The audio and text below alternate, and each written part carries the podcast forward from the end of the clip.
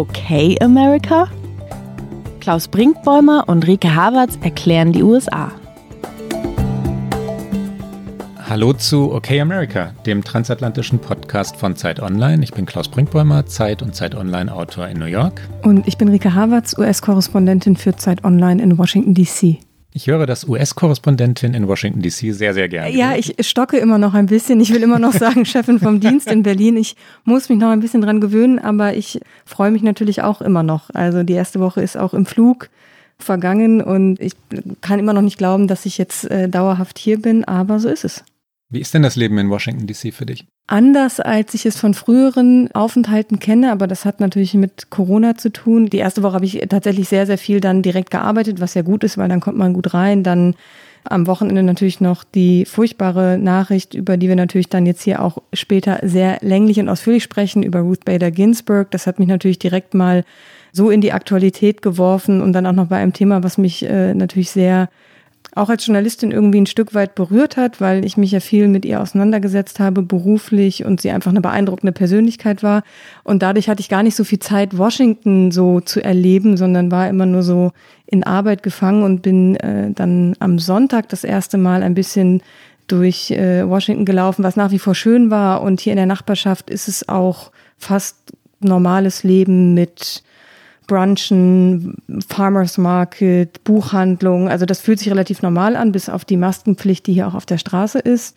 Gestern bin ich mal Richtung Downtown gelaufen, also Richtung Weißes Haus, National Mall und so zu einem normalerweise Feierabendmoment, und Downtown ist halt einfach sehr, sehr ausgestorben und da war so niemand, und dann dachte ich so, Gott, das war wahrscheinlich dein New York-Gefühl für ein Vierteljahr mindestens. Und da habe ich schon gedacht, okay, das Leben und Arbeiten hier wird doch ein anderes sein, weil man nicht einfach mal zu irgendwem ins Büro läuft und spricht. Das ist alles, findet alles gerade nicht statt. Nee, Covid neunzehn ist ein größeres Thema als, ich glaube, ich war ja lange nicht in Deutschland, als in Deutschland. Ne? Die Menschen sind viel, viel vorsichtiger. Die großen Städte New York und Washington sind tatsächlich, also verwaist ist jetzt ein großes Wort, aber, aber so vergleichsweise menschenleer. Ja. Ne? Ja, ja, ja, ja, ja geht, geht mir auch so. Und Begegnungen sind erschwert. Ich war vergangene Woche für Dreharbeiten, für den Film, an dem ich arbeite, mit Stefan Lambi zusammen in Washington. Du weißt es ja, wir sind uns begegnet. Endlich dort. Der Sundowner. Endlich sind wir uns begegnet. Und ich habe auch gestaunt, wie schnell man dann vom Weißen Haus zum Kapitol kam, wie wenige Menschen dort waren. Das hat etwas Geisterstadthaftes immer noch. Ne? Ja, es ist, also ich muss mich da auch noch umstellen, weil das Leben in Berlin, bevor ich hierher kam, war doch wieder eins, das einem Alltag vor Corona sehr nahe kam. Alle Cafés, alle Restaurants hatten auf, die Freibäder waren auf, es gab wenige Kontaktbeschränkungen, man konnte sich auch mit mehr als drei, vier Leuten treffen, und all das ist gefühlt hier nicht möglich. Mein größter Schmerz ist natürlich mit, dass die Pools hier nicht aufhaben und ich nicht schwimmen gehen kann, das heißt, ich muss jetzt joggen gehen, aber so lernt man die Stadt natürlich auch kennen. Und ähm, da muss ich mich, glaube ich, gedanklich noch drauf einstellen, wobei es vermutlich in Deutschland ja auch nochmal anders werden wird. München äh, ist jetzt noch nicht, ich würde es nicht Hotspot nennen, aber da verschärft sich die Situation. Also ich glaube, der Herbst wird global gesehen auf jeden Fall nochmal anders als der Sommer, der natürlich einfach rein temperaturmäßig vieles für uns erleichtert hat. Aber Deutschland wirst du jetzt ja dann bald erleben, Klaus. Ja, ich bin hier in New York im Moment in Abschiedsstimmung, weil wir am Sonntag, am Samstag äh, fliegen werden und am Sonntag in Hamburg ankommen werden. Und das ist für mich tatsächlich ungewohnt oder bewegend äh, aus mehreren Gründen. Ich war über ein Jahr lang nicht in Deutschland und äh, das hatte ich noch nie. Das fiel mir gestern auf, als ich so ein bisschen drüber nachgedacht habe. In meinem ganzen Leben war ich noch nie ein ganzes Jahr lang nicht in Deutschland. Ich bin sehr gespannt auf den Vergleich und die Erfahrungen dort, und natürlich freue ich mich sehr, sehr, sehr drauf, Familie wiederzusehen, meine Eltern wiederzusehen, meine große Tochter wiederzusehen, und äh, gleichzeitig bin ich traurig, weil Reisen so erschwert ist. Ich habe keine Ahnung, wann ich wieder in New York sein werde, ne? Wie wie es dann so in der näheren oder auch etwas ferneren Zukunft weitergehen wird. Mal sehen, mal gucken. Aber die, die Reise muss jetzt sein. Nach über einem Jahr ähm, muss ich wieder nach Deutschland. Also nächste Woche werde ich dich dann aus, äh, ich glaube, Hamburg. Mal sehen, Hamburg vielleicht. Dann haben wir ein bisschen getauschte Rollen. Wie, wie spannend. Aber ist es doch auch schön dann, also nach über einem Jahr mal wieder äh, in die Heimat zu fahren, ist, glaube ich, auch was, worauf man sich dann freuen kann. Ja, und es gibt schöne Anlässe. Wir stellen das Buch vor. Ich weiß nicht, ob ich davon schon geredet habe hier, dass ich ähm, parallel zu dem Film mit Stefan gemacht habe, mit Stefan Lambi, Im Wahn. Es geht also um das wunderbare Land, über das wir hier permanent reden. äh, das jetzt erscheint. Und äh, Buchvorstellungen sind natürlich ein, ein wunderbares Ereignis, wenn sie denn alle so stattfinden können wie geplant. Aber ich hoffe das sehr. Ich, darf ich ganz kurz Eigenwerbung machen äh, im Wahn bei C H Beck? Natürlich darfst du die Eigenwerbung machen und wir drücken alle Daumen, dass die Buchvorstellungen dann auch noch stattfinden können. Das äh, müsst ihr vermutlich alles vor dem Corona-Herbst wegorganisieren. Aber die Frankfurter Buchmesse findet ja auch in etwas anderem Rahmen, aber sie ja, findet ja statt. Insofern. Aber sehr abgespeckt und auch das ist natürlich traurig. Die Messe wird für die Verlage keine Messe der Stände sein, also Buchstände, wie das immer so üblich war. Also sehr, sehr minimalistisch mit eigenen Veranstaltungen. Ich werde auch dort sein, aber die Frankfurter Buchmesse, wie man sie kennt, wird das nicht sein, inklusive der Friedenspreisverleihung. Auch die wird es geben, ähm, aber auch natürlich ganz anders in der Paulskirche, als man das so kennt, ne? Und hier in Amerika, um mal dorthin zurückzukommen, wo wir eigentlich sein wollen, wo wir auch mit diesem Podcast sein wollen, haben wir jetzt zweihunderttausend Tote. Und die Fachleute rechnen damit, dass auch hier die Zahlen im Herbst natürlich wieder ansteigen werden. Es gibt äh, diverse Studien, Northwestern University und andere, in denen vorausgesagt wird, dass, dass es bald wieder zwei, vielleicht sogar dreitausend Tote pro Tag geben soll und das oder wird und dass bis Jahresende die Zahl tatsächlich bei dreihunderttausend Toten sein kann. Der Präsident ist, so kann man es, glaube ich, vermuten, zu Recht vermuten, froh über jeden Tag, an dem nicht über Corona geredet wird, sondern zum Beispiel über den Supreme Court oder über andere Dinge. Aber was für ein Scheitern, ja? Es ist total unvorstellbar und ich bin jetzt ja hier und trotzdem finde ich es noch unvorstellbar, was teilweise hier passiert. Es gab jetzt gerade wieder eine Trump-Veranstaltung in Ohio, wo der, ich glaube, es war der Vizegouverneur von Ohio, vor dieser Veranstaltung dafür geworben hat, Masken zu tragen und er wurde ausgebuht und im Grunde genommen verhöhnt dafür und das kann man sich, also weil das ist wiederum, ich finde, das ist kein großer Einschnitt in unser alltägliches Leben, eine Maske zu tragen. Natürlich ist das vielleicht manchmal näher, aber man gewöhnt sich so dran. Also ich bin immer schon so, sie ist ein Accessoire wie, weiß ich nicht, das Handy, was man mit rausnimmt und sie schützt einfach. Und wenn man dann solche Bilder sieht und solche Videos, dann versteht man viele Menschen. Ich werde sehr gespannt darauf sein, hoffentlich dann auf meinen Reisen, die ich hier, so es coronamäßig geht, machen werde, eben auch mit Menschen ins Gespräch zu kommen, die genau das nicht tun wollen und ähm, welche Logik dahinter steht. Ich versuche das immer noch zu verstehen und es fällt mir sehr, sehr schwer. Ja, man kann es nur ideologisch oder wahltaktisch zu verstehen versuchen. Das sind, glaube ich, die beiden Ebenen, ne? Ideologisch ähm, meint, dass es für Republikaner und Anhänger des Präsidenten um, um Freiheit geht, dass sie das Maskentragen als Eingriff in ihre persönliche Freiheit verstehen. Und dann daraus ableiten, dass auch Wahlveranstaltungen in geschlossenen Räumen erlaubt sein müssen, dass Partys und alles andere erlaubt sein müssen. Und dann stürmen sie halt auch die Residenzen der Gouverneure und, und verlangen die Befreiung ihrer Bundesstaaten. Ich finde das absurd. Der wahltaktische Aspekt ist, dass Trump diese Veranstaltungen braucht, dass er sie liebt. Das ist seine Art, Wahlkampf zu machen und er will sich das nicht nehmen lassen.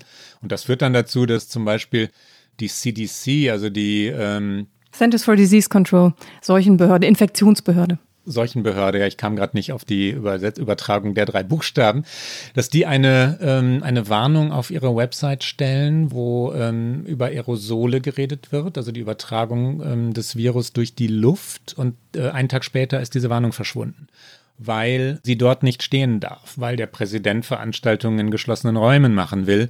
Diese permanente Verdrehung und dann natürlich auch Unsicherheit führt natürlich dazu, dass vor allem die Anhänger der Republikaner keine Atemschutzmasken tragen, keinen Abstand einhalten. Sie glauben schlicht nicht daran, dass das wirken würde.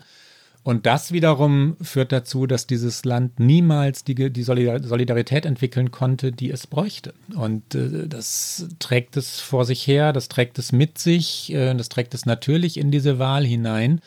Und deswegen wird der Herbst vermutlich jedenfalls, wenn es nicht bis dahin einen Impfstoff geben sollte, traurig werden und, und wir werden höhere Zahlen wieder erleben hier. Und es ist ja komplett unrealistisch, das sagt jeder, der in der Wissenschaft tätig ist, dass dieser Impfstoff flächendeckend im Herbst da sein wird. Also wahltaktisch verstehe ich Trumps Manöver natürlich. Ich bin tatsächlich eher interessiert an dem individuell Einzelnen, der offensichtlich so versucht, sich von allen anderen Informationen abzuschotten, dass er eben das, was er glauben will, auch glauben kann. Das finde ich spannend an diesen, an diesen auch, Momenten, ja. auf diesen Veranstaltungen. Ja. Und was wollte ich eigentlich sagen? Achso, ich wollte eigentlich sagen, dass Trump natürlich im Wahlkampf auch jetzt äh, in den letzten Wochen immer wieder gesagt hat, er ist zuversichtlich, dass es diesen Impfstoff noch vor dem dritten November geben wird. Überraschung, Überraschung, weil das natürlich für ihn dieses Thema Corona vermeintlich nochmal drehen könnte. Und ähm, was aber gerade, und vielleicht kommen wir jetzt mal zum eigentlichen Punkt unserer Sendung, wobei er auch sagen, gar nicht... Verfehlen wir unser Thema hier? Nee, wir verfehlen es eigentlich nicht, weil eigentlich am Ende Corona auch wieder eine Rolle spielt, aber ja, ja. dazu glaube ich äh, später mehr. Eigentlich wollen wir sprechen, müssen wir sprechen über Ruth Bader Ginsburg, die Richterin am obersten Gerichtshof hier am Supreme Court in Washington D C, die am vergangenen Freitag mit siebenundachtzig Jahren gestorben ist. Und das hat erstmal gesellschaftliche Implikationen, weil diese Frau einfach sehr, sehr wichtig war für dieses Land. Es hat aber natürlich auch politische Konsequenzen, weil seitdem im Grunde genommen eine Stunde nach der Nachricht über ihr Ableben ging der politische Kampf um die Nachbesetzung ihres Postens los. Und darüber wollen wir heute sprechen. Wir hatten in einer früheren Folge ähm, Ruth Bader Ginsburg schon einmal als Thema und trotzdem verdient sie es, gerade jetzt natürlich verdient sie es unbedingt. Beim letzten Mal habe ich sie vorgestellt. Magst du sie vorstellen? Wer war die Dame? Wer war die Dame? Die Dame war, wie ich gerade schon sagte, Richterin am obersten Gerichtshof. Sie war seit neunzehnhundertdreiundneunzig am obersten Gerichtshof. Sie war von hm. Bill Clinton nominiert und dann auch vom Senat benannt worden. Sie war hier, das muss man schon sagen, eine Ikone. Das ist ein großes Wort, aber ich glaube, für Ruth Bader Ginsburg ja, stimmt, gilt das. Natürlich. Sie war eine feministische Ikone. Sie wird vor allen Dingen vom liberalen Amerika gefeiert für ihre Verdienste. Sie ist eine ganz kleine, zarte, fast schon bescheidene Dame, Dame gewesen. Und man muss auch wirklich Dame sagen, weil vielleicht lassen wir sie einmal selbst zu Wort kommen, und zwar mit dem, was ihr ihre Mutter, ähm, Ruth Bader Ginsburg ist Anfang der dreißiger Jahre in New York äh, als äh, Tochter jüdischer Arbeiterfamilie geboren, und ihre Mutter hat ihr zwei Dinge mit auf den Weg gegeben: sei eine Dame und sei unabhängig. Und wir hören mal ganz kurz rein, wie Ruth Bader Ginsburg äh, darüber spricht, dass das die beiden Werte waren, an die sie sich immer gehalten hat. My mother died when she was forty-seven. At the time, I thought that was oh, at least middle-aged. She was one of the smartest people I ever knew. She had two messages for, for me in my growing up years: to be a lady. Don't be distracted by emotions like anger, envy, resentment. These just sap energy and waste time. And the other was to be independent. Yes, she hoped I would meet Prince Charming and live happily ever after, but she stressed the importance of being able to uh, manage on my own. Und ich finde, sie hat sehr viele tolle Dinge gesagt in ihrem Leben. Sie hat natürlich inhaltlich ganz, ganz viele Dinge gesagt. Ich finde das nur so erstaunlich, weil ich finde, es spricht so für sie und ihre Persönlichkeit, weil daran hat sie sich, finde ich, aus meiner Beobachtung heraus, Zeit ihres Lebens gehalten. Sie war immer höflich. Man kann sich eigentlich an keine Szene erinnern, wo Ruth Bader Ginsburg irgendwie mal ausfällig geworden wäre. Und sie war stets unabhängig. Und diese Unabhängigkeit, die hat ihr auch diesen Ruf eingebracht, weil sie hat immer für ihre Grundsätze eingestanden. Sie war berühmt für ihre abweichenden Meinungen zu Urteilen am Supreme Court. I dissent, ich widerspreche, war das, was sie, äh, das gibt es hier als Button äh, zu kaufen, weil das war das. Sie war vor allen Dingen für ihre Meinung gegen die konservative Meinung bekannt und berühmt. Sie hat sehr klug argumentiert. Sie war eine Frau, die, jetzt rede ich schon sehr lange über sie, ja, unterbrich mich. Ganz kurz reingrätschen, ganz kurz nur, entschuldige die, weil, weil dieses I dissent, man kann sehr genau datieren, worauf das zurückzuführen ist, dass diese beiden Wörter so berühmt geworden sind. Im Jahr zweitausend, wir erinnern uns, glaube ich, alle zumindest vage daran, war der hoch umstrittene Wahlkampf zwischen Al Gore und George W. Bush und dann die noch umstrittenere, wenn man das denn so steigern kann, Wahl. Weil in Florida die Wahl haarscharf entschieden oder eben nicht entschieden wurde und dann hätte nachgezählt werden müssen, Stimmen hätten neu ausgezählt werden müssen. Es war offensichtlich, dass Al Gore diese Wahl eigentlich gewonnen hatte, weil er mehr Stimmen in Florida hatte Und der Supreme Court, damals mit konservativer Mehrheit, entschied, dass diese Stimmenauszählung nicht stattfinden durfte. Ruth Bader Ginsburg verstand nicht, dass eine Demokratie letztlich tatsächlich aus rein machttaktischen Gründen nicht demokratisch sein wollte und schrieb in ihrem Schriftsatz I dissent, und sie schrieb nicht, und das ist das eigentlich Entscheidende, respectfully I dissent, was äh, Supreme Court Richter und Richterinnen normalerweise schreiben, wenn sie anderer Meinung sind. Dieses respectfully ließ sie aus, und das aus, also mit Respekt, ja, sie hatte keinen Respekt mehr vor ihren Kollegen, den hatten die verspielt, den hatten sie sich nicht verdient, und dieses I dissent war ein rhetorisches Todesurteil, ja, für die männlichen Richter, die konservativen Richter, die George Bush zum ähm, Präsidenten gemacht haben und ja, damit Weltgeschichte gelenkt haben. Keine Wahl ist ohne Konsequenzen und äh, kein Richterspruch ist ohne Konsequenzen und dieser nun ganz gewiss nicht. Es ist äh, sehr schön, dass du das so im Detail äh, nochmal gesagt hast, weil das, finde ich, ist ein, ein sehr schöner, ein sehr wichtiger Moment natürlich in ihrer Karriere, ja. Aber spricht auch wieder für sie als Persönlichkeit, weil sie Sie hat auch nie aufgegeben, sie hat dann immer weitergemacht, sie hat sich auch nicht von Ärger oder gefühlter Ungerechtigkeit klein machen lassen. Das zeigt auch ihre Biografie, sie war eine der ersten Professorinnen an der Columbia Law School und sie hat aber, als sie, ich glaube in Rutgers hat sie angefangen, genau in mhm. Rutgers hat sie angefangen, da war sie schlechter bezahlt mit der Begründung, dass sie einen Ehemann habe, der sie versorgen könne und da hat sie aus Angst vor Diskriminierung ihre zweite Schwangerschaft verborgen. Sie hat dann immer ganz weite Kleider getragen und war in der glücklichen Lage, dass das Kind genau in der Sommerpause zur Welt kam und ist dann im Herbst einfach wieder zurück an die Uni gegangen. Also sie hatte schon viele Dinge auf ihrem Weg, als sie in Harvard eingeschrieben war, als eine von ganz, ganz wenigen Frauen unter, ich glaube, fünfhundert Männern, wurden alle dahin zitiert und wurde gefragt, wie, wie es ihnen einfallen könne, mit welcher Berechtigung eine Frau einem Mann einen Platz wegnehmen würde. Also sie hat da schon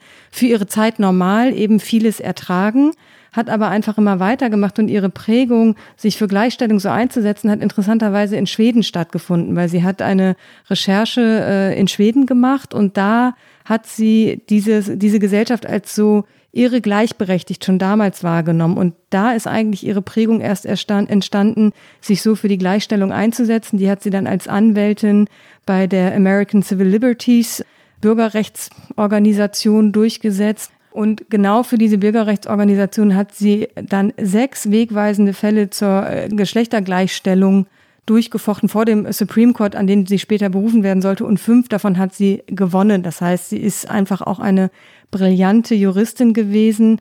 Und ihr Tod ist einfach am Ende eines langen Lebens. Natürlich ist das, was irgendwann passiert. Trotzdem ist es tragisch. Es war unfassbar. Am Freitagabend, Ortszeit, kam diese Nachricht, als eigentlich Amerika schon in seinem Wochenende war. Und dann war, also meine Vermieterin hat am nächsten Morgen nur gesagt, sie sei einfach erschüttert.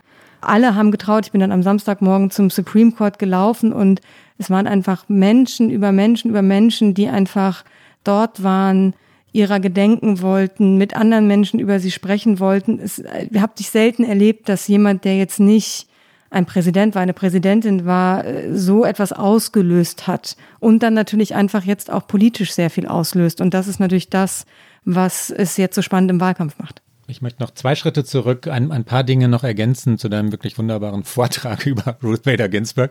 Nein, wirklich, die, die Dame war spektakulär und es gibt so viele Facetten. Man könnte auch eine Serie von OK America nur über sie bestreiten, ja, und bitte fünfmal in Folge über, über Ruth Bader oder Ruth Bader Ginsburg reden. Zwei, drei Dinge, die mir jetzt spontan noch einfallen. Vorbildlich für viele Amerikanerinnen und Amerikaner ist die Ehe, die sie geführt hat. Und zwar, ähm, weil sie aus mehreren Gründen ja richtig auffällig war. Martin Ginsburg, ihr Ehemann, übrigens auch an Krebs gestorben, schon vor einigen Jahren, zweitausendzehn, glaube ich, ne, hat, ähm, so sagte es Ruth Bader Ginsburg mal in, in Interviews und bei, bei Veranstaltungen, schlicht keine Angst davor gehabt, dass sie ein Gehirn hatte. Und das war, das war ihr Zitat, ja. Der hat sich nicht gefürchtet davor, dass ich auch denken konnte.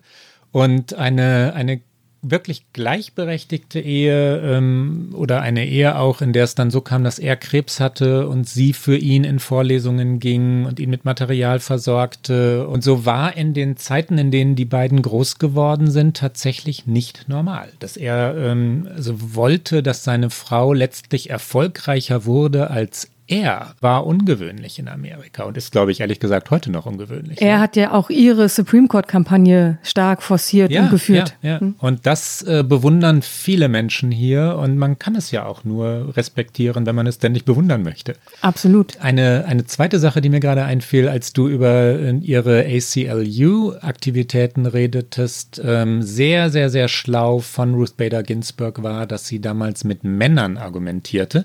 Der Supreme Court, besetzt von neun Männern, war noch nicht so weit, dass er die Gleichberechtigung von Frauen wirklich bedenkenswert fand. Also kam Ruth Bader Ginsburg äh, um die Ecke und sagte, ist das eigentlich in Ordnung, wenn männliche Angehörige von Soldatinnen, also die Hausmänner von weiblichen Angehörigen der amerikanischen Streitkräfte, keine Unterstützung bekommen, wenn sie nicht dieselben Gelder bekommen wie Frauen? Also sie setzte sich für die Männer ein, die in der amerikanischen Geschichte nun wahrlich nicht die Benachteiligten waren, aber in ganz speziellen Punkten eben schon, weil niemand an sie gedacht hatte. Das war ja nicht normal, dass eine Frau Soldatin war und der Mann zu Hause die Kinder hütete. Also kämpfte sie für diese Männer und der Supreme Court schaute sich das an und öffnete sein Denken und konnte nur urteilen. Das steht schließlich, also Gleichberechtigung steht in der Verfassung der amerikanischen. Es war nur nicht die Gleichberechtigung der Frau gemeint. Und plötzlich urteilte der Supreme Court im Sinne Ruth Bader Ginsburg und logischerweise drehte die das dann um und sagte, ja, aber Moment, wenn wir hier bei den Männern so denken, dann müssen wir doch auch dort bei den Frauen so denken. Und so kam sie nach und nach voran. Ein unglaublich zäher Kampf. Äh, natürlich ist diese Gesellschaft konservativ, natürlich ist sie männlich dominiert. Und schlauer kann man es gar nicht anstellen, als sie das gemacht hat. Und daraus ist ja einiges gefolgt. Also unter anderem, dass Frauen ein eigenes Bankkonto haben dürfen, dass sie einen Kredit unterzeichnen können, ohne die Unterschrift ihres Ehemanns zu brauchen. Also alles Dinge, was die alles wir als, nicht erlaubt war. Ne? Was alles in ihrer Zeit nicht erlaubt war. Und sie war noch nicht mal explizit links, wie man das jetzt vielleicht denken würde. Sie war eigentlich eine große Pragmatikerin auch, aber sie hatte eben diesen unglaublichen dann Gerechtigkeitssinn und ähm, hat das, wie du gerade schon gesagt hast, sehr brillant gemacht. Und was ich auch sehr schön finde, wir müssen doch noch eine kurze Episode erzählen, weil sie eigentlich für dieses Land so wichtig ist. Sie war über lange Jahre eng befreundet mit Antonin Scalia. Antonin Scalia war zum auch Supreme Court Richter. Er ist zweitausendsechzehn gestorben. Er wird später auch noch eine Rolle spielen, wenn wir über die politischen Folgen sprechen. Und er ist einer der konservativeren Richter am Supreme Court gewesen, der die Verfassung im Wortlaut auslegt und damit eben oft zu sehr konservativen Meinungen kommt.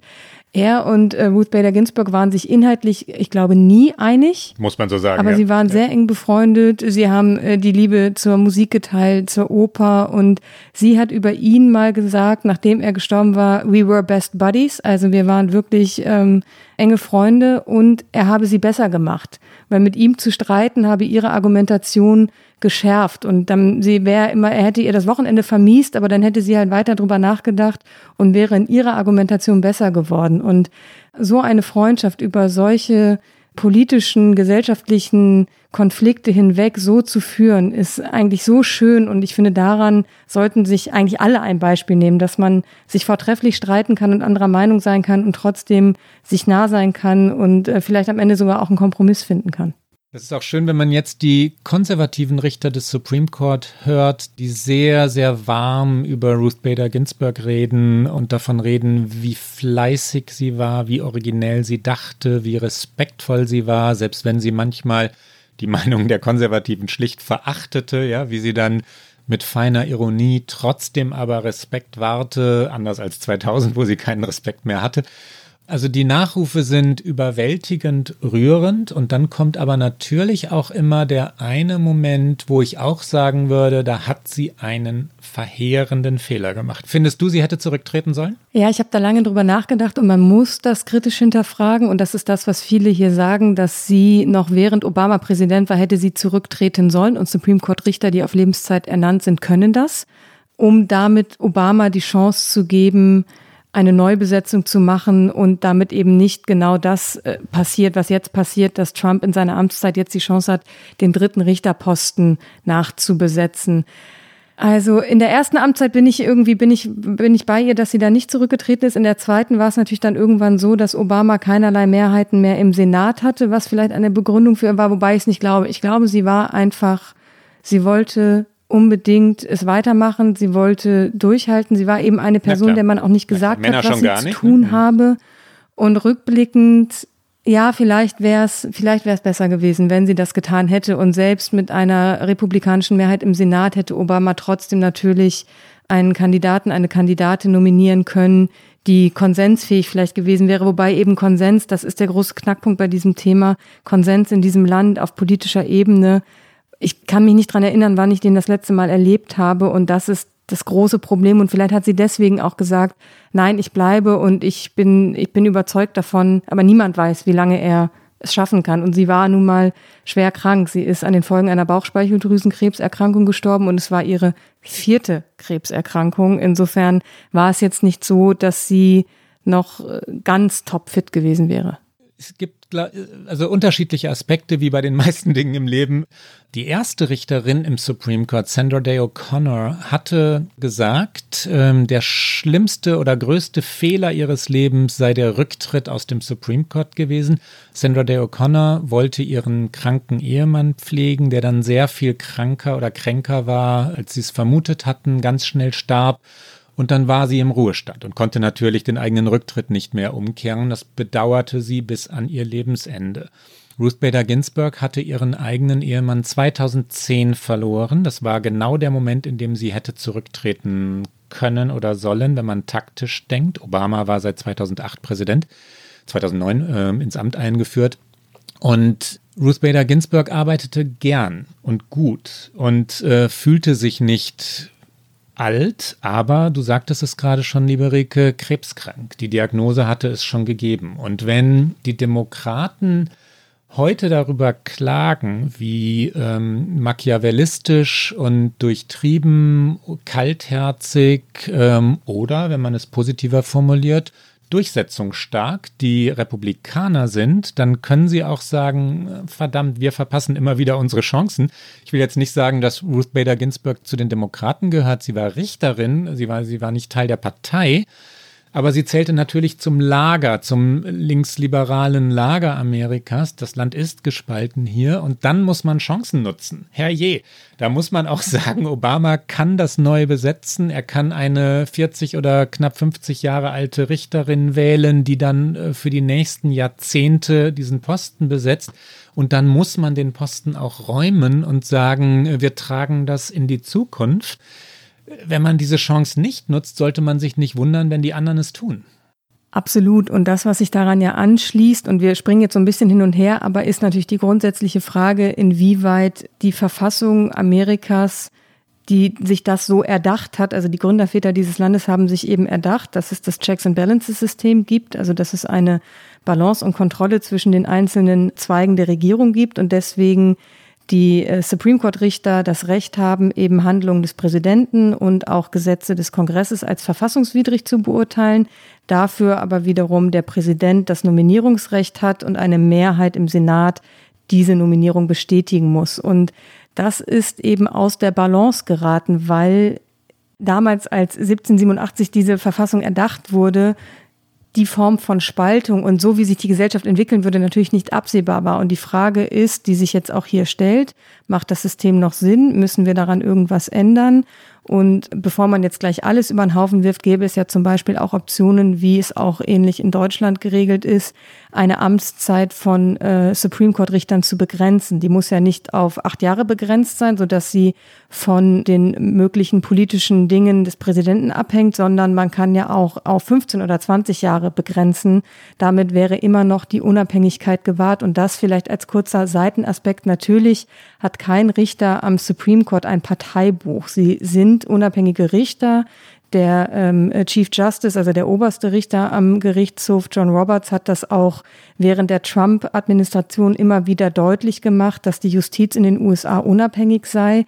Aber durch dieses Recht des Präsidenten, diese Menschen zu benennen, kommt es natürlich seit Jahrzehnten dazu, und das machen Demokraten wie Republikaner, dass natürlich eher Richterinnen und Richter ausgewählt werden, die in ihren Urteilen und ihren Auslegungen des Gesetzes eher der eigenen Haltung entsprechen. Also Obama und Clinton haben eher liberale Richterinnen und Richter benannt, Bush und Trump eher konservative. Und das ist natürlich auch verständlich, aber durch diese übermäßige Polarisierung, über die wir immer wieder sprechen in dieser Sendung, wurde damit der Supreme Court ein Stück weit auch zum Spielball, weil dann, sobald ein Posten frei ist, das so eine Machtfrage ist, die, äh, glaube ich, vor äh, über zweihundert Jahren eben so nicht absehbar war.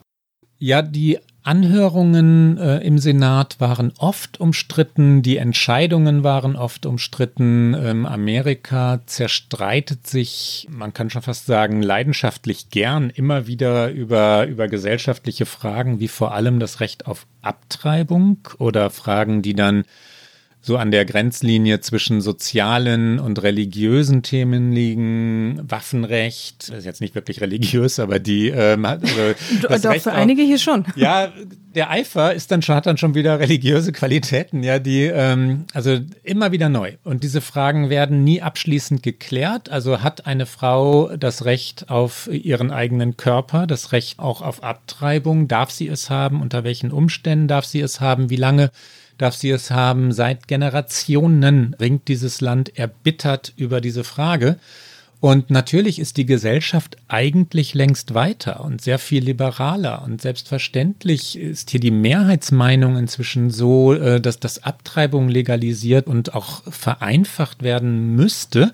Aber der Supreme Court ist ein Spiegelbild des amerikanischen Senats. Und den Senat haben wir hier schon, also wie er zusammengesetzt ist, meine ich, und den Senat haben wir hier schon mehrfach erklärt. Die Bundesstaaten können jeweils zwei Senatoren und Senatorinnen schicken, also auch die kleinen oder ländlichen und bevölkerungsarmen Bundesstaaten wie South Dakota oder Tennessee, ist jetzt nicht bevölkerungsarm, aber sehr, sehr, sehr konservativ, haben zwei Senatoren, genauso wie Kalifornien oder New York State oder Massachusetts. Und der, der Senat ist bei weitem nicht so liberal oder progressiv wie die amerikanische Gesellschaft. Und er entscheidet über den Supreme Court, wo, wohin ich eigentlich wollte, die dieses Erbitterte, das das jetzt bekommen hat, hat einige Vorgeschichten. Ähm, auch die Demokraten waren längst nicht immer die Heiligen und Guten in diesem Spiel. Sie haben zum Beispiel bei George W. Bush Supreme Court-Nominierungen erbittert bekämpft. Ähm, sie haben Regeln verändert im Senat,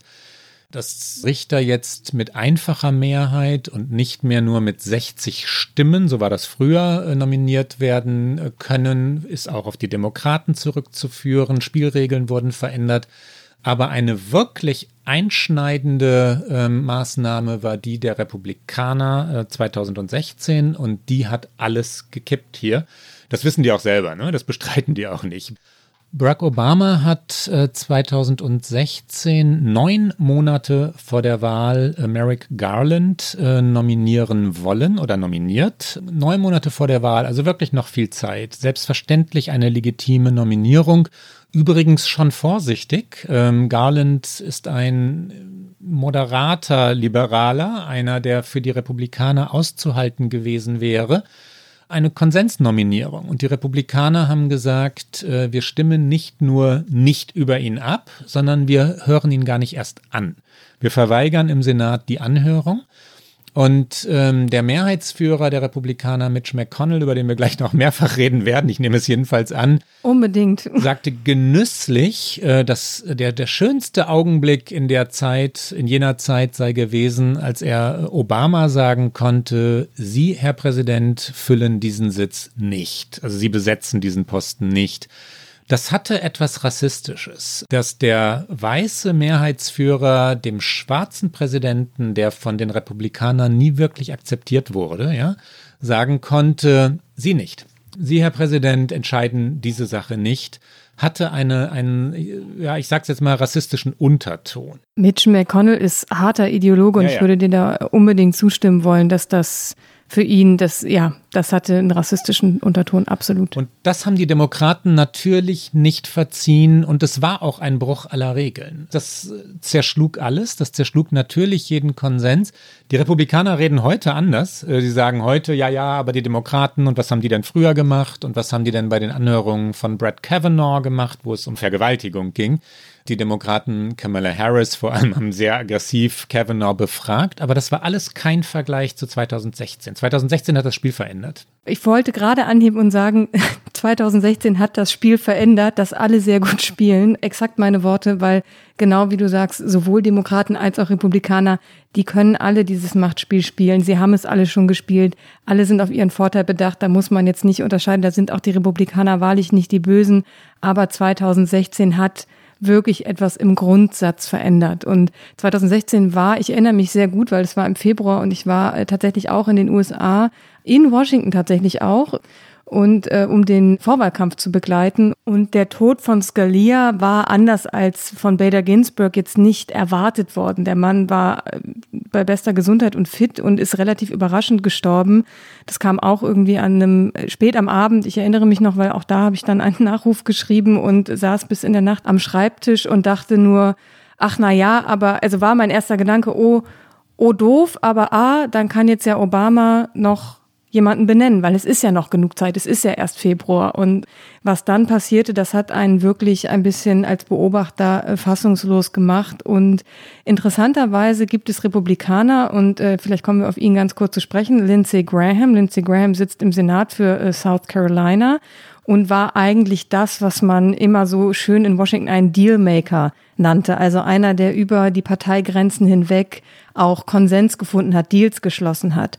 Und der hat zweitausendsechzehn gesagt, wenn es einen republikanischen Präsidenten gibt im letzten Jahr seiner ersten Amtszeit und dann wird ein Sitz frei, dann könnt ihr sagen, dass Lindsey Graham gesagt hat, dass der kommende Präsident nominieren sollte, wer immer es ist. Also er hat sich quasi in dieser ganzen Scalia-Frage dann dafür ausgesprochen zu sagen, wenn sowas nochmal passiert, dann muss es der machen, der dann gewählt wird, weil es eben eine Benennung auf Lebenszeit ist. Wir hören mal ganz kurz rein, was Lindsey Graham selbst gesagt hat. I want you to use my words against me. If there's a Republican president in twenty sixteen and a vacancy occurs in the last year of the first term, you can say, Lindsey Graham said, let's let the next president, who it, whoever it might be, make that nomination. And you could use my words against me and you'd be absolutely right. Und Lindsey Graham hat sich nun aber in den vergangenen dreieinhalb Jahren zu einem absoluten Trump-Loyalisten entwickelt und will jetzt, ähnlich wie Donald Trump und den schon angesprochenen Mitch McConnell, auf jeden Fall die Nominierung durchziehen. Und ich weiß nicht, wie es bei dir war, bei mir wurde die Twitter-Timeline am Wochenende zugespült, alle fünf Minuten wurde wieder reingespült, dieses Lindsey Graham-Zitat und was er doch gesagt hat, aber die Republikaner äh, oder er und auch äh, viele andere Republikaner weichen davon ab und wollen unbedingt nominieren und besetzen. Und Trump hat angekündigt, er wolle noch in dieser Woche sagen, wen er nominiert. Da können wir vielleicht gleich drüber sprechen, wer die Kandidatinnen sind. Und Mitch McConnell hat gesagt, es sei doch noch ausreichend Zeit, weiß aber auch, dass er nicht garantiert eine Mehrheit hat. Und das ist vielleicht der interessante Aspekt, über den wir zunächst sprechen sollten, bevor wir über mögliche Kandidatinnen sprechen. Wie sicher ist denn eine Mehrheit im Senat für einen möglichen Kandidaten, der von Trump benannt wird? Es sieht im Moment so aus, als sei diese Mehrheit sicher. Es, ähm, also die, das Stimmenverhältnis im Senat ist dreiundfünfzig zu siebenundvierzig für die Republikaner. Und wenn es ein Patt, also fünfzig zu fünfzig bei einer Abstimmung gäbe, dann hätte Mike Pence, der Vizepräsident, äh, der Amtierende, den Vorsitz des Senats und er wäre der sogenannte Tiebreaker. Also er könnte die Entscheidung mit einundfünfzig zu fünfzig dann, äh, dann treffen. Es sieht nicht so aus, als gäbe es bei den Republikanern vier Abweichler. Die müssten es sein, damit die Demokraten eine, eine Nominierung verhindern können. Zwei Senatorinnen, die selber um die Wiederwahl kämpfen in Bundesstaaten, in denen Trump nicht sehr beliebt ist, haben gesagt, Moment, wir müssen uns an die eigenen Regeln halten von zweitausendsechzehn. Das, was wir damals in Sachen Obama gesagt haben, müsste jetzt auch für uns gelten. Wir sollten nicht vor der Wahl eine Nominierung durchpeitschen. Das sind Susan Collins und Lisa Murkowski. Ja, und Mitt Romney hat am Dienstagmorgen äh, sich festgelegt, der hat am längsten geschwiegen, hat die Spannung hochgehalten, aber am Dienstagmorgen dann, dann gesagt, dass er mit den Republikanern, also mit seiner Partei stimmen wird. Und äh, damit ist das Ganze im Grunde durch. Also das ist klar, dass die Republikaner ähm, die Mehrheit beisammen haben. Es ist klar, dass die Demokraten nicht viel dagegen ausrichten können, außer Verzögerungen hier oder dort. Aber sie werden es nicht verhindern können. Ähm, sie haben die Mehrheit schlicht nicht. Die, die, die Republikaner werden das durchkriegen vor der Wahl oder auch nach der Wahl. Aber ähm, Romney war der eine Wackelkandidat und der steht an der Seite seiner Partei. Ich gehe auch davon aus, dass sie es durchziehen werden. Es kursieren hier insgesamt so sechs, sieben Senatorinnen und Senatoren, die abweichen könnten. Mitch McConnell hat noch in der Nacht von der Todesnachricht ein Schreiben an alle Senatoren geschickt, doch jetzt bitte nichts zu sagen und ihr Pulver nicht zu verschießen und sich quasi also auf eine Seite zu stellen, wenn sie das vielleicht nochmal überdenken könnten. Also er weiß schon darum, dass diese Mehrheit durchaus fragil ist. Ich gehe aber auch davon aus, dass sie es durchziehen werden.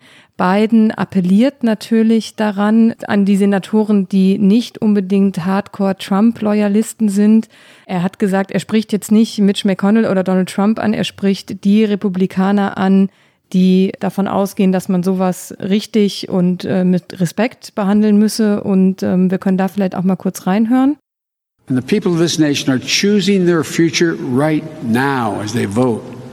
To jam this nomination through the Senate is just an exercise in raw political power. I'm speaking to those Republicans out there, Senate Republicans, who know deep down what is right for the country and consistent with the Constitution.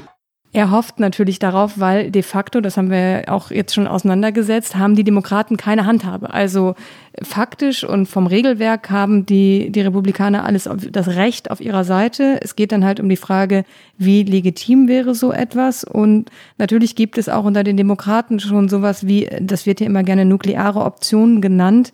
Also die Theorie, okay, dann selbst wenn die es durchziehen, wir gewinnen das Weiße Haus, wir gewinnen auch die Mehrheit im Senat und dann setzen wir einfach die Richterposten herauf. Also erhöhen die Richterposten von neun auf wie viele dann auch immer, meinetwegen elf, und können damit dann zwei Leute benennen und haben dann wiederum ein ideologisches Gleichgewicht wiederhergestellt. Das ist also auch solche Dinge kursieren hier und nicht zwar Eric Holder zum Beispiel unter Obama, Justizminister, hat sowas gesagt und es gibt da einige Überlegungen, wie das dann noch zu retten wäre, weil vermutlich eben auch da der Eindruck steht, die Republikaner werden es noch durchziehen. Und auch sehr interessant finde ich, unfassbar viel Geld wird gerade gespendet an die Demokraten. In der Stunde äh, nach der Todesnachricht alle Rekorde gebrochen auf einer Seite, die Act Blue heißt, die also unterschiedliche demokratische Wahlkämpfe unterstützt und bis Samstagnachmittag, von Freitagabend bis Samstagnachmittag, die unglaubliche Summe von sechsundvierzig Millionen. Also dieses Thema, das mobilisiert nochmal, wird aber auch auf republikanischer Seite mobilisieren, weil es für viele, es klingt sehr dramatisch, um nichts weniger als die ideologische Linie dieses Landes geht. Aber darum geht es halt auch, wenn man sich überlegt, welche Fragen vor dem Supreme Court verhandelt werden. Du hast gerade schon gesagt, das Recht auf Schwangerschaftsabbruch, Roe Wade, das Grundsatzurteil von dreiundsiebzig ist etwas, was die Republikaner anfechten wollen, unbedingt. Das legalisierte damals Abtreibung. Genau. Und das wird in den kommenden Jahren, wenn es dann so wäre, würde das neu verhandelt werden. Und das ist vielleicht auch eine ganz schöne Überleitung zu den Kandidatinnen, die es denn vielleicht sein könnten. Weil Trump hat schon gesagt, er wird eine Frau nominieren und ganz oben auf der Liste steht da für viele Amy Barrett. Amy Coney Barrett ist achtundvierzig Jahre alt, also eine, eine vergleichsweise junge Richterin. Siebenfache Mutter übrigens und katholischen Glaubens, strenge Gegnerin äh, des Rechts auf Schwangerschaftsabbruch, was sie für dieses Amt aus Sicht der republikanischen Wähler und auch der Senatoren qualifiziert. Trump hat am Montag äh, sie getroffen und mit Amy Coney Barrett ähm, ja, weitgehend den ganzen Tag im Weißen Haus verbracht und dann einigen Mitarbeitern gesagt, die haben das dann durchsickern lassen, I like her, also ich mag sie, sie ist die Favoritin. Eine sehr, sehr konservative Frau, die den Ansprüchen der Wähler und Wählerinnen genügen würde. Es gibt dann eine zweite, man kann glaube ich sagen, Mitfavoritin, Barbara Lagoa, die aus wahltaktischen Gründen noch im Rennen ist. Ähm, sie stammt aus Florida und Florida und sie kommt aus der exilkubanischen Welt oder Gesellschaft Floridas und, ähm, und dieser Teil der Wähler und Wählerinnen ist enorm wichtig. Florida ist ein Bundesstaat, den Donald Trump bei der Wahl am dritten elften unbedingt gewinnen muss, wenn er eine Chance auf die Wiederwahl haben will. Florida ist einer der Swing States, eine, also ein Staat, der mal so und beim nächsten Mal dann anders entscheidet und hat sehr viele Wahlleute für die eigentliche Wahl. Ein entscheidender Bundesstaat. Das könnte also eine taktische Entscheidung sein. Ich glaube trotzdem, dass Trump sich in Wahrheit auf Amy Barrett längst festgelegt hat. Es gibt noch zwei, drei andere Kandidatinnen, die aber nicht wirklich ernsthaft im Rennen sind. Barrett ist vor allen Dingen auch bei Evangelikalen natürlich durch ihre sehr eindeutige Haltung in Bezug auf Schwangerschaftsabbrüche beliebt und Evangelikale braucht Trump auch, um die Wahl zu, er braucht einige Wählergruppen, um die Wahl zu gewinnen. Darauf werden wir sicherlich in einer unserer kommenden Sendungen noch en Detail zu sprechen kommen. Ich vermute auch, dass es Barrett wird. Er will noch abwarten. Jetzt in, in diesem Moment des Erscheinens dieses Podcastes ist Ruth Bader Ginsburg aufgebahrt am Supreme Court am Freitag. Wird sie äh, noch äh, am Kapitol sein. In der kommenden Woche wird sie dann beigesetzt in Arlington. Und er hat gesagt, er würde das noch abwarten, also die Aufbahrungen von Ruth Bader Ginsburg, wo sich Menschen von ihr verabschieden können und wolle Freitag oder Samstag. Vermutlich am Samstag. Wolle er benennen, genau. Man kann von Samstag ausgehen. Und ich würde auch sagen, wer auf Barrett wettet, wird nicht viel Geld damit machen, weil es ist keine Außenseiterwette. Ja, und die... Du hast es gerade schon angesprochen, die Mobilisierung ist eine wichtige Frage, auch die Frage, was, was, welche Auswirkungen hat das jetzt auf die Wahl? Die, also es gibt viele Amerikanerinnen und Amerikaner, die sagen, was hat denn jetzt noch gefehlt? Ja, dass wir in dem Covid-Jahr und in dem Jahr der Wirtschaftskrise, in dem Jahr, in dem der Wahlkampf natürlich komplett ständig wieder durchgerüttelt und verändert wird, weil es in Wahrheit gar keinen offenen Wahlkampf geben konnte über Monate. Die Kandidaten konnten ja nicht raus. Joe Biden saß in seinem Keller. Dass wir dann George Floyd und die, die Unruhen wegen, wegen Polizeigewalt gegen Afroamerikaner und Afroamerikanerinnen ähm, hier hatten, die, die das Land äh, ja erschütterten über Wochen und Monate. Und jetzt dann auch noch diese Geschichte, also Ruth Bader Ginsburgs Tod so kurz vor der Wahl mit all den sozialpolitischen Fragen, machtpolitischen Fragen, auch der neuen Zerrüttung zwischen Demokraten und Republikanern. zwanzig zwanzig ist nicht gut zu den Vereinigten Staaten von Amerika. Ja? Ich las Freitagnacht, kurz bevor ich dann ins Bett ging, einen Tweet und irgendwie sprach er mir ein bisschen auch aus dem Herzen. Da twitterte jemand, I think twenty twenty hates us. Ja, und ja. Genauso fühlte es sich an, weil ja. man dachte, es kann eigentlich schon nicht mehr dramatischer werden. Und jetzt ist es nochmal dramatischer geworden und hat den Wahlkampf nochmal gedreht. Und dann wiederum, wir haben am Anfang der Sendung äh, lange auch über äh, Corona gesprochen und das finde ich das Interessante. Joe Biden versucht ja beides miteinander zu verknüpfen. Joe Biden versucht, die Besetzung des Supreme Courtes auch an die Gesundheitsversorgung des Landes zu koppeln und zwar auch nicht, also ist taktisch nicht unklug, weil er sagt, das, was die Republikaner eigentlich wollen, ist das, was Obama geschaffen hat, seine Gesundheitsversorgung, den Affordable Care Act, den wieder abzuschaffen, dass sie eine äh, Basisgrundsatz-Gesundheitsversorgung im Land nicht wollen, die aber aufgrund der Zahlen, du hast sie am Anfang der Sendung genannt, und dieser Corona-Pandemie wichtiger und essentieller denn je ist und deswegen diese Wahl eben auch darüber eine absolute Abstimmung sei. Fand ich äh, wahltaktisch nicht nicht schlecht von ihm, das so miteinander zu verknüpfen. Und auch Nancy Pelosi hat das schon gemacht. Und sie werden versuchen, das Thema, obwohl es jetzt viel um diesen Supreme Court gehen wird, wieder zurückzudrehen auf Gesundheitspolitik, auf Corona, auf das Versagen des Präsidenten und damit zu versuchen, wenn sie vielleicht schon die Benennung nicht verhindern können, dann eben alle Mehrheiten im November zu bekommen. Ja, und wenn man sich die vielleicht zum, zum Abschluss die, die Frage stellt, und was wird das jetzt? Welche Folgen wird das jetzt haben? Wie wird es sich auswirken? Wenige Tage nach dem Tod von Ruth Bader Ginsburg gibt es ja einige Zahlen. Du hast die Spenden schon gesagt. Joe Biden hat äh, eine halbe Milliarde Dollar immer noch in der Kriegskasse, ja, die, ähm, die er für die kommenden Wochen ausgeben kann, weil das Spendenaufkommen so hoch ist. Er hat sehr viel mehr Geld als Donald Trump, was überraschend ist. Damit war vor acht, neun Monaten nicht zu rechnen gewesen.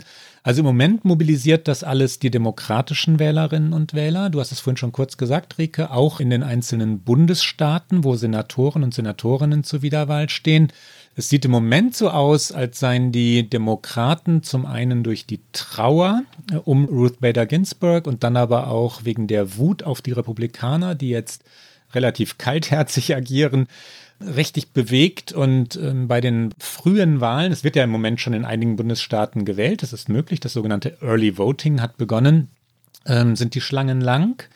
Aber ich bin mir nicht sicher, dass das am Ende wirklich äh, so eindeutig für die Demokraten sein wird. Die Republikaner halten Donald Trump plötzlich für einen erfolgreichen Präsidenten, ja, der drei Supreme Court-Besetzungen äh, durchbringen wird. Zwei hat er schon, ja, das wird jetzt die dritte sein. Das ist Zufall. Die erste wurde ihm gereicht, geschenkt, weil ähm, Obama seine Nominierung halt nicht durchbekam. Und dann konnte Trump, der mit viel Glück die Wahl gewann, ähm, diese Nominierung durchsetzen. Und jetzt die dritte, kurz vor Ende seiner, seiner ersten Amtszeit, äh, ist auch ein Geschenk aus Trumps Sicht. Ähm, das ist keine politische Leistung, will ich damit sagen. Aber die republikanischen Wähler werden das anders sehen. Ne? Die werden sagen, dieser Präsident äh, stützt unsere Werte, der verstärkt das, was wir... Ähm, was wir unter Amerika verstehen, der verfestigt es dauerhaft und der verdient die Wiederwahl. Also ich rechne schon auch damit, dass das die republikanischen Wählerinnen und Wähler mobilisiert und, und dazu bringt zu sagen, nee, der verdient eine zweite Amtszeit. Auf jeden Fall. Das wird ein, ein noch einmal dramatischerer Wahlkampf werden und er war schon dramatisch genug. Ne? Es wird auf jeden Fall ein enges Match, so viel ist sicher. Ich Aber möchte noch... Ich Entschuldige, ja. ein, eins äh, hatte ich schlicht vergessen vorhin, was wir unbedingt noch sagen sollten. Für mich äh, ist in dieser ganzen Trauer und in, diesen, in diesem Umfeld, äh, jetzt Ruth Bader Ginsburg betreffend, trotzdem nochmal ein neuer Tiefpunkt erreicht worden in der amerikanischen Politik. Und den sollten wir ganz kurz ansprechen. Ruth Bader Ginsburg hat auf dem Todesbett einen Wunsch hinterlassen. Sie hat gesagt, ähm, dass sie wünsche, dass ihre Nachfolge durch einen neu gewählten Präsidenten äh, geregelt werden solle. Und das war ihr letzter Wunsch. Das heißt nicht, dass äh, politische Parteien dem Folge leisten müssen. Ich finde schon, dass man respektvoll und trauernd und würdevoll damit umgehen muss. Das hat die Dame verdient. Was Donald Trump allerdings damit gemacht hat, war Folgendes. Er hat gesagt, war das denn wirklich so und haben das nicht die Demokraten erfunden? Ähm, Adam Schiff, einer der wichtigsten Abgeordneten im Repräsentantenhaus und Nancy Pelosi, die Mehrheitsführerin und Chuck Schumer, der Fraktionsführer im Senat, haben die sich das nicht ausgedacht? Haben die das nicht jetzt Ruth Bader Ginsburg äh, in den Mund gelegt? Wir hören mal eben rein, wie Trump es bei Fox and Friends, seiner Lieblingssendung bei Fox News, formuliert hat. Who told her her granddaughter on her deathbed allegedly that she um, her dying wish was to have the next president choose her successor. How do you think all this plays out? Well, I don't know that she said that, or was that written out by Adam Schiff and Schumer and Pelosi? I, I would be more inclined to the second. Okay, you know, that came out of the wind. It sounds so beautiful, but that sounds like a Schumer deal, or maybe a Pelosi or or uh, Shifty Schiff. So that came out of the wind. Let's see. I mean, maybe she did and maybe she didn't. Und das kann man dann nur noch, ja, wie wir eigentlich nennen, abgründig, schamlos würde ich es, glaube ich, nennen.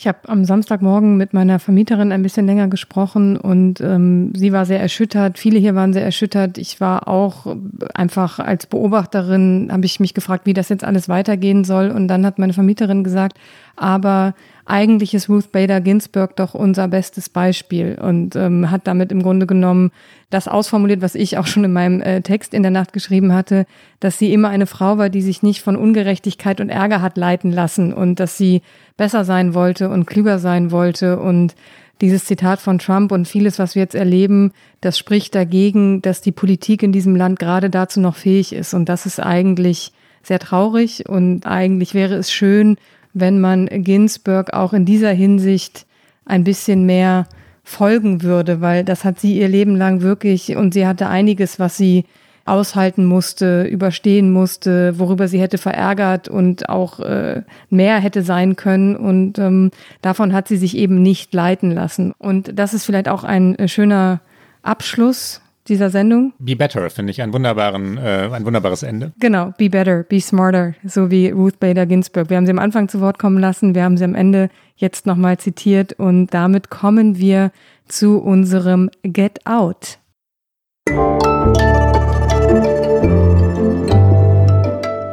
Get Out. Liebe Rike, was hast du mitgebracht heute? Ich habe tatsächlich etwas ganz anderes mitgebracht, eine kleine popkulturelle Empfehlung. Klaus, erinnerst du dich an den frühen achtziger-Jahre-Film Ich glaube, ich stehe im Wald? Der se- natürlich, natürlich. Der sehr schlecht übersetzt. Hast du gesagt, natürlich oder natürlich nicht? Natürlich. Ich konnte mich nicht wirklich erinnern. Er heißt im Original Fast Times at Ridgemont High. Ist aus dem Jahre zweiundachtzig. Ich habe so verschwommene Erinnerungen, weil es gab mal eine Zeit in den frühen neunzigern, da wurden so schlechte U S Coming-of-Age-Geschichten aus den achtziger Jahren immer gezeigt in den öffentlich-rechtlichen Fernsehsendern. Und dazu gehört Fast Times at Ridgemont High. Basiert auf einem Buch von Cameron Crowe, den wir als Filmmacher von zum Beispiel Jerry Maguire kennen. Und der undercover in einer Highschool war und darauf eben dieses Filmbuch geschrieben hat. Und Jean Penn spielt darin eine tragende Rolle, der ja nun mittlerweile sehr bekannt ist. Und auch viele andere Schauspieler, die dann noch zu Berühmtheit gekommen sind, unter anderem Nicolas Cage. Und diesen Film haben jetzt unter anderem Jean Penn, nicht in seiner Ursprungsrolle, sondern in einer anderen, und andere Stars in einem sogenannten Table Read nachgestellt via Zoom.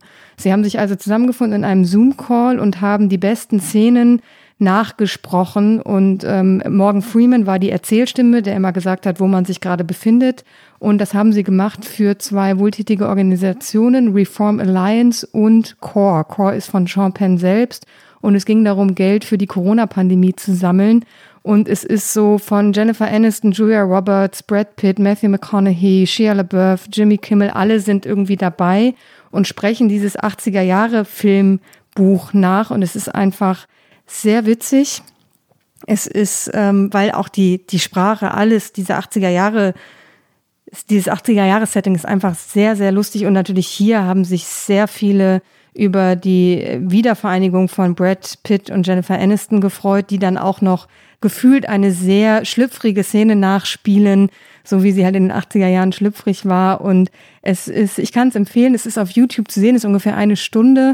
Es ist was ganz anderes, wenn man sich mal erholen will, wenn man mal so einen No-Brainer sich angucken will. Und ich packe den Link natürlich in die Shownotes. Und hier ein ganz kleiner Ausschnitt zwischen Jennifer Aniston, dem Erzähler Morgan Freeman und Brad Pitt und einem sehr laut lachenden Jimmy Kimmel. Hi, Brad. You know how cute I always thought you were. I think you're so sexy. Will you come to me? Angle on Brad and Daydream. In a nice shirt, his hair combed back, and looking great. He walks to Linda. She reaches out and grabs him for a kiss, pulling him close. Then she pushes him away so he can watch as she carefully unstraps the top of her bathing suit. The incredible Linda Barrett's breasts fall loose. Lord have mercy. She takes Brad's hands and places them on her as she begins unbuttoning his shirt. They're just about to fall into passionate love-making when we hear... Hey, hey Brad, do you have any cute... The Dave Dream. Ja, wie wunderbar. Und ich habe heute etwas mitgebracht, liebe Rike, was andockt an etwas, was, was wir vor einigen Wochen schon einmal gespielt haben. Ich überrasche dich jetzt. Wir hatten vor einigen Wochen etwas, was unsere Hörerinnen und oh Gott, Hörer... ein Quiz, ein Quiz. Ein Quiz, ein Quiz, was unsere Hörerinnen und Hörer, wenn denn die Zuschriften ein repräsentatives Bild abgaben, wirklich mochten. twenty Reasons to Love America hatten wir angehängt. Du wirst dich erinnern an eine unserer düstersten Sendungen über die amerikanische Spaltung. Und das Scheitern an Covid neunzehn, warum kann man Amerika trotzdem lieben? Jetzt bist du gerade in Washington D C angekommen und ich verlasse gerade New York City, vorläufig, aber jedenfalls am, am Sonntag, wie, wie schon gesagt, fliege ich ja erstmal nach Deutschland. Und ähm, twenty Reasons to Love, und zwar Washington D C und New York. Beginnen wir doch mit... Okay. Beginnen wir doch mit dem Ort, an dem ich gerade und noch bin, New York City. Okay, was ist dein erster Punkt? Du... Nee, du zuerst. Du hast deine Kategorie, du darfst zuerst und ich habe dann noch dreißig Sekunden, um mir was zu überlegen. Und dann, wir spielen hin und her, ja? ja. Also zehn und zehn, zehn, ten Reasons New York, ten Reasons Washington D C. Wir beginnen in New York. Und ich beginne, okay, so war es nicht gedacht, aber meine Kantine, und zwar meine Kantine äh, liegt im Bryant Park. Ähm, als ich Spiegelkorrespondent in New York war, zweitausendsieben bis zweitausendelf, war das Spiegelbüro in der vierzigsten Straße direkt am Bryant Park, und diese Wiese im Bryant Park war der Ort, wo mein damaliger Kollege Frank Hornig und ich immer Mittag gegessen haben und der Stern-Kollege Giuseppe Di Grazia kam dann oft dazu und die Konkurrenz zwischen Stern und Spiegel bestand nicht länger. Was für ein schöner Ort, um zu essen. Drunter, der, der verwandelte sich ständig, weil drumherum natürlich immer gebaut wurde. Und die Wiese im Bryant Park ist ein Ort, den ich allen äh, Reisenden aus Deutschland in New York unbedingt empfehlen möchte. Bryant Park. Wir müssen uns, glaube ich, ein bisschen beeilen, aber jetzt bist du dran. Okay, was Touristisches zuerst, weil es mir sofort einfiel, äh, die Brooklyn Bridge. Oh ja, oh ja, drüber gehen oder auch mit dem Fahrrad fahren, wenn es nicht so voll ist. Brooklyn Bridge, super. New Yorker Autoren und Autorinnen, ich habe so schöne Interviews hier führen dürfen, die wirklich ein Geschenk war. Philip Roth fällt mir ein, David Mitchell, Julia Phillips hat das Buch Disappearing Earth geschrieben, von dem ich hier schon mal geschwärmt habe. Die New Yorker Autorinnen und Autoren. Basketball im Madison Square Garden. Die Knicks sind so schlecht. Ja, naja, gut. Ich spreche aus vorvergangenen Zeiten, wo es noch nicht ganz so schlimm war. Ich habe dort mal Kobe Bryant, äh, der damals bei den Lakers natürlich spielte, Los Angeles Lakers, erlebt, als der tatsächlich, ich weiß nicht mehr ganz genau, vierundsechzig Punkte oder sowas machte. Ähm, vielleicht waren es zweiundsechzig, vielleicht waren es achtundfünfzig. Aber was für eine Leistung. Und äh, die Knicks konnten nicht mithalten, aber Kobe Bryant äh, im Madison Square Garden, ähm, ja, das war es nun wirklich wert. Never forget to look up. War ein Satz, den mir eine Freundin sagte, als ich sie mal fragte, ähm, kurz bevor ich nach New York zog, was, was, worauf muss ich achten und was für ein Ratschlag für diese Stadt? Dann sag ich mal, die Schatten zwischen den Häuserschluchten in Manhattan im Spätsommer. Roger Angel. Roger Angel ist ein Mann, ich glaube, ich habe auch in diesem Podcast schon mal von ihm geredet. Äh, am vergangenen Sonntag wurde er hundert Jahre alt. Roger Angel, neunzehnhundertzwanzig geboren, Autor des New Yorker, Baseball-Autor, politischer Autor, ähm, war lange Editor ähm, für die, also Redakteur für Kurzgeschichten, Literatur im New Yorker.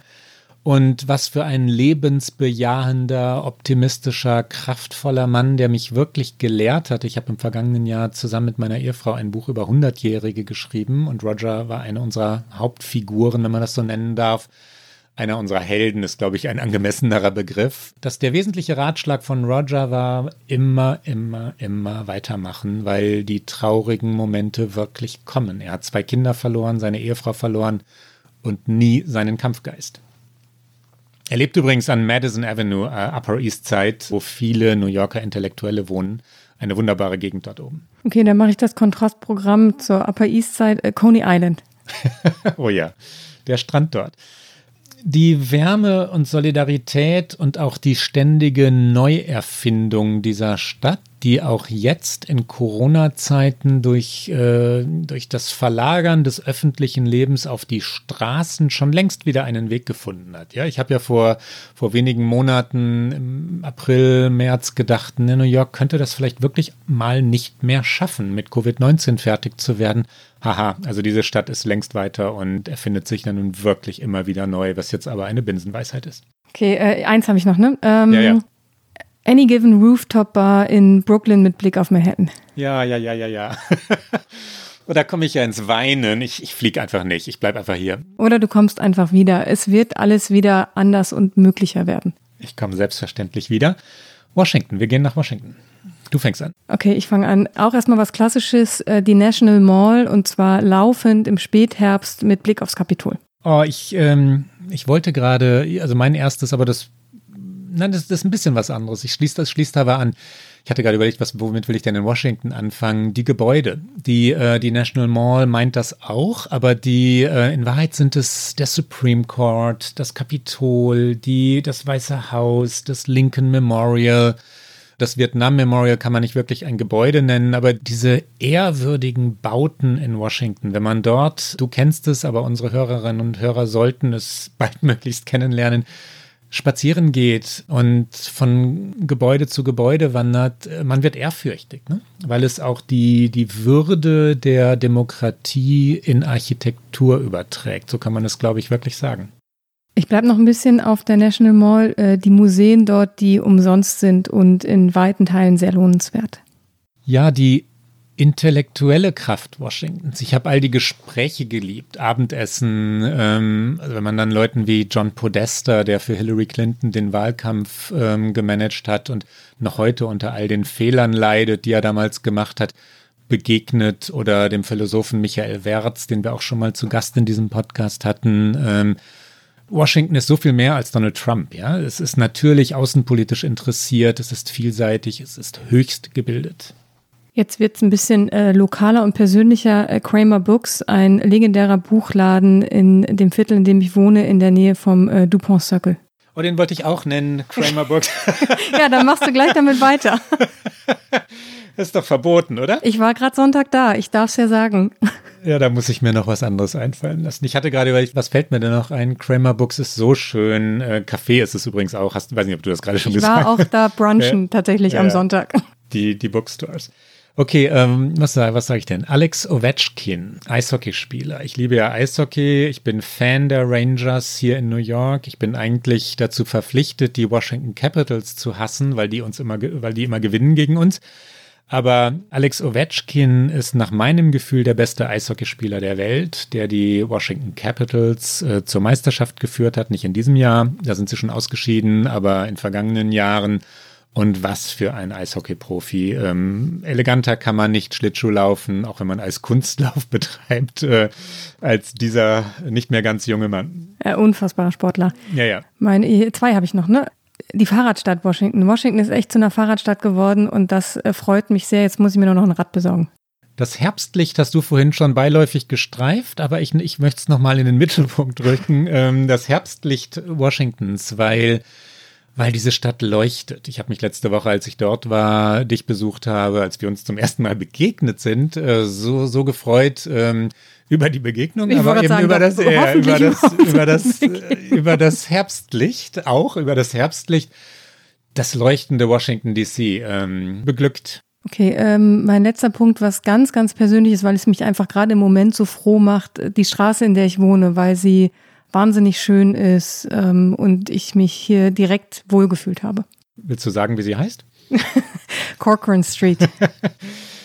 Und ich mache kurz Heldenverehrung zum Abschluss. Menschen wie Anthony Fauci, die sagen, was stimmt, sagen, was wahr ist, sagen, was, äh, was andere, mächtigere wie Donald Trump nicht gerne hören wollen und die tatsächlich alles andere als ein sogenannter Deep State, verrotteter Staat sind, wie Trump ihn immer nennt, sondern Institutionen wahren, Spielregeln wahren und Wirklichkeit und Wahrheit verteidigen. Ein schöner Abschluss. Wir haben uns sehr verplaudert. Ich glaube, wir müssen irgendwann noch eine Sendung einstreuen, in der wir einfach nur über das schöne Amerika ja, ja, reden, weil wir beide, glaube ich, ein ja. großes Bedürfnis danach haben, wenn wir hier oft so schwere, kritische, ja, ja. Äh, wichtige Themen besprechen. Ich merke das auch bei dieser Rubrik, ne? wie, wie schön das ist, über das, das fantasievolle, leidenschaftliche Amerika zu reden. Na? Unbedingt. Wir werden das irgendwie noch schaffen. Wir sind ja jetzt, Gott sei Dank, wöchentlich. Und für heute war es das mit Okay America. Immer donnerstags, immer jede Woche auf Zeit Online und auf allen guten Podcast-Kanälen. Bis dahin.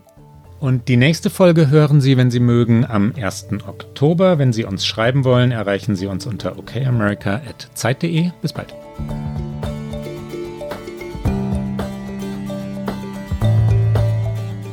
Okay America ist ein Podcast von Zeit Online, produziert von pool artists punkt d e.